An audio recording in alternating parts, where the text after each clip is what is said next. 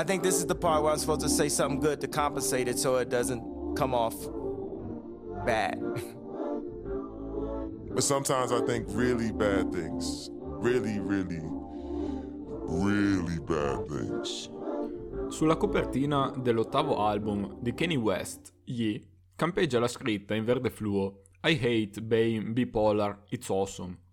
Che il rapper sia realmente affetto da un disturbo dell'umore oppure no, l'affermazione odio essere bipolare è fantastico, sembra racchiudere tutte le contraddizioni che questa patologia rappresenta.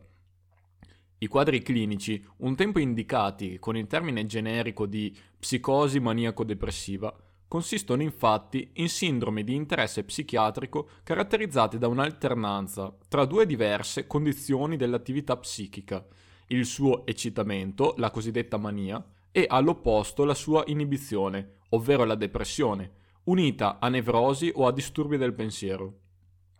La giornata mondiale dedicata al disturbo bipolare cade ogni 30 marzo, giorno della nascita di Vincent van Gogh, che ne soffriva.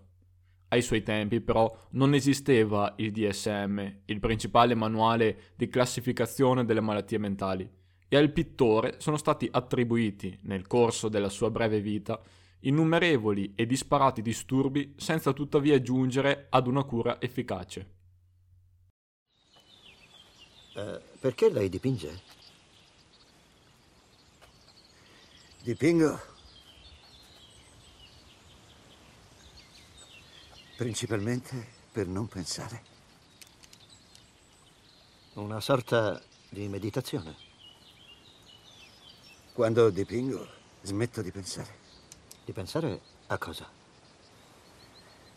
Smetto di pensare e sento che io sono parte di ogni cosa che è fuori e dentro di me.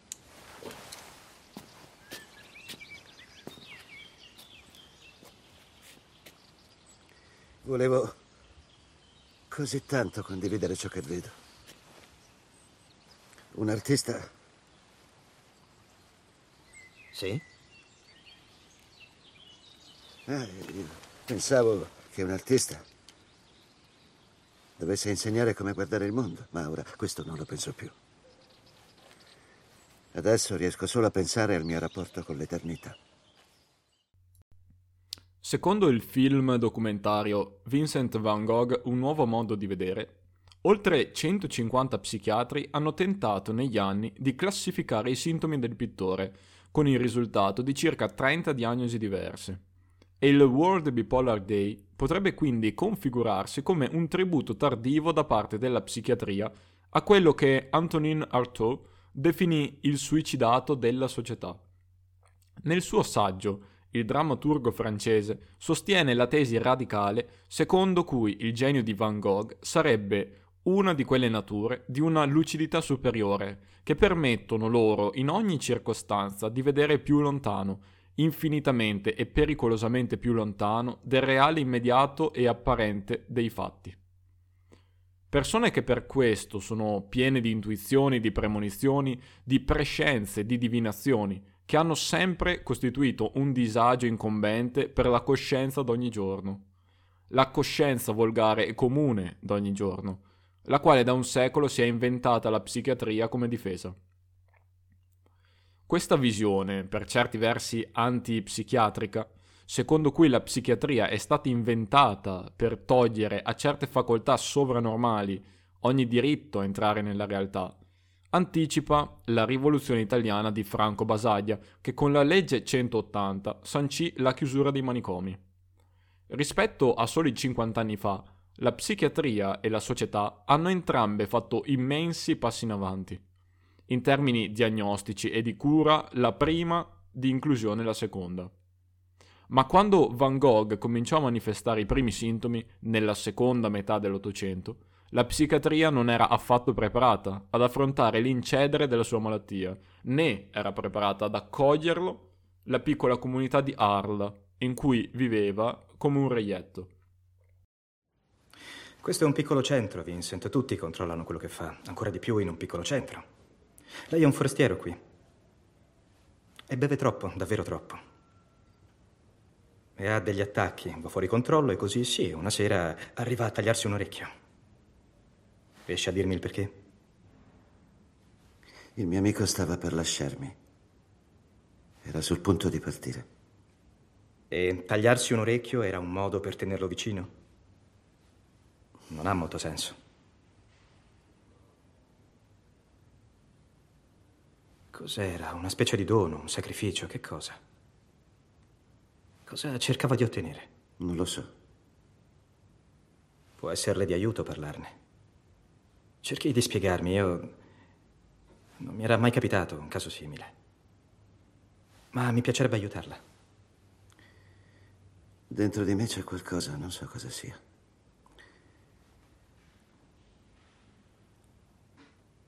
Vedo cose che nessun altro vede, questo mi spaventa e a volte ho paura di impazzire. Ma poi dico a me stesso, farò vedere quello che vedo io ai miei fratelli umani che non riescono a vederlo. È un privilegio. Io posso dare loro speranza e conforto. Lei confonde le persone e confonde se stesso con i suoi quadri. Io sono i miei quadri. A oggi non vi è ancora un consenso unanime su quanti tipi di disturbo bipolare esistano. Nell'ICD-10, la classificazione internazionale delle malattie e dei problemi correlati, stilata dall'OMS, è presentato come uno spettro di disturbi che si verificano lungo un continuum. La distinzione tra i vari sottotipi clinici avviene sostanzialmente sulla base del decorso e della connotazione sintomatologica delle diverse fasi raccolte con l'anamnesi. Il DSM elenca tre sottotipi specifici. Il disturbo bipolare di primo tipo, caratterizzato dalla presenza di almeno un episodio depressivo maggiore intervallato da almeno un episodio maniacale spontaneo, ovvero su cui non si sia virato in seguito all'assunzione di farmaci antidepressivi. Nella maggior parte dei casi, gli episodi maniacali sono seguiti da uno o più episodi depressivi, anche se questi non sono affatto necessari alla formulazione della diagnosi. In effetti, in una piccola percentuale di casi si verificano esclusivamente ricadute maniacali, forme, queste ultime, che mostrano più spesso un esordio tardivo. Diversamente, il disturbo bipolare di tipo 2 o di secondo tipo mostra un decorso clinico caratterizzato da almeno un episodio depressivo maggiore, intervallato da almeno un episodio ipomaniacale, di entità quindi attutita rispetto alla mania del tipo 1. E infine il disturbo ciclotimico, connotato dallo sviluppo di svariati episodi ipomaniacali, alternati a periodi caratterizzati dalla presenza di sintomi depressivi, non sufficienti a porre diagnosi di depressione maggiore. L'obiettivo del World Bipolar Day e di altre manifestazioni analoghe, come quella del 2 aprile in cui si celebra la giornata mondiale dedicata all'autismo, è proprio quello di combattere lo stigma associato alla patologia, facendo conoscere meglio le sue caratteristiche. Nel caso del disturbo bipolare, gran parte della confusione deriva dal fatto che in realtà non esiste uno solo, ma diversi sottotipi, per identificare i quali sono necessarie una specifica competenza e una lunga esperienza. Oggi, accanto alle forme classiche, disturbo bipolare 1 e 2, si distinguono anche altri sottotipi in base alla polarità di esordio ovvero se il disturbo si era manifestato per la prima volta con una fase depressiva o con una di euforia. La polarità prevalente, o semplicemente la maggiore tendenza del disturbo e delle sue ricadute, e il tipo di evoluzione nel tempo, ovvero il modo in cui si alternano gli episodi depressivi o maniacali e la presenza o meno di un periodo di benessere tra gli uni e gli altri. Una diagnosi precisa e formulata prendendo in considerazione tutte queste variabili consente al clinico di fare una previsione, tecnicamente prognosi, su quale evoluzione può avere la patologia nel singolo caso e, soprattutto, su quali cure a breve e a lungo termine siano più utili. Il messaggio veicolato dal World Bipolar Day è che il disturbo bipolare è una malattia che come tale può e deve essere curata se tenuta sotto controllo medico, risulta compatibile con una vita normale e produttiva, ma, come accade per l'asma o per il diabete, spesso le cure alle quali bisogna sottoporsi durano per sempre. Accettare la diagnosi e la necessità di doversi curare non è facile, e a raccontare bene questo duplice aspetto è la graphic novel Marbles, Mania, Depressione, Michelangelo e me, cui la disegnatrice americana Ellen Forney consegna la sua esperienza di paziente psichiatrica. Si tratta di un memoir sulle insidie che il disturbo bipolare nasconde e sulla cura dello stesso attraverso i farmaci giusti e l'ausilio della psicoterapia. Quella a orientamento cognitivo risulta la più indicata, mentre da un punto di vista psicofarmacologico gli stabilizzanti dell'umore permettono di tenere sotto controllo le oscillazioni e di prevenire le ricadute. Come per la depressione unipolare, il disturbo presenta una stagionalità. Per Van Gogh i sintomi tendevano a ripresentarsi nei mesi invernali e una periodicità, in quanto tende a ripresentarsi ciclicamente. Forse per consolarsi delle loro stesse diagnosi, sia Forney che Jamison, quest'ultima nel testo Manic Depressive Illness, Bipolar Disorders and Recurrent Depression, che firma con lo psichiatra Frederick K. Godwin, elencano le molte personalità geniali affette dal disturbo bipolare. Jamison, in particolare, sottolinea la maggiore predisposizione di persone brillanti e creative a manifestare la malattia maniaco-depressiva e, in base ai risultati di uno studio realizzato su alcuni sedicenni svedesi, ha la probabilità quattro volte superiore di sviluppare questa patologia per quelli che fra di loro primeggiano per intelligenza. Jamison non è l'unica studiosa a sostenere questa correlazione e alcuni psichiatri hanno ripreso gli studi di Cesare Lombroso o analizzato le opere di Johann Wolfgang von Goethe e Richard Wagner, tentando di tradurre in quale fase di bipolarismo si trovassero gli autori.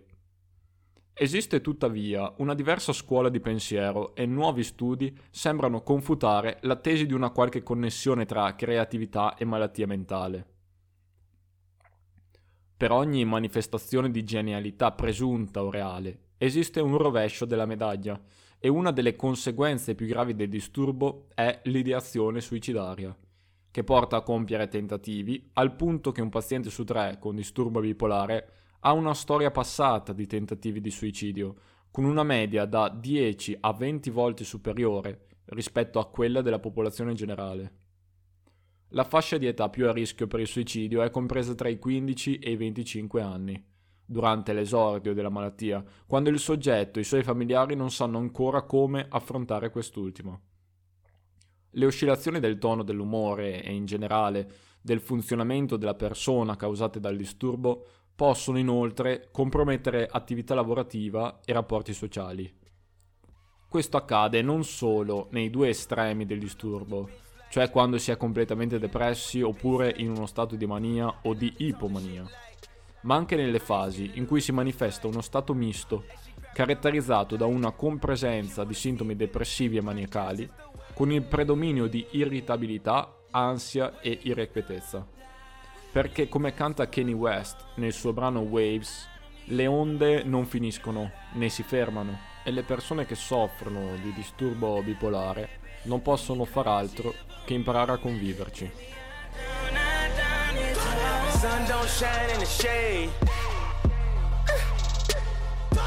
Bird can't.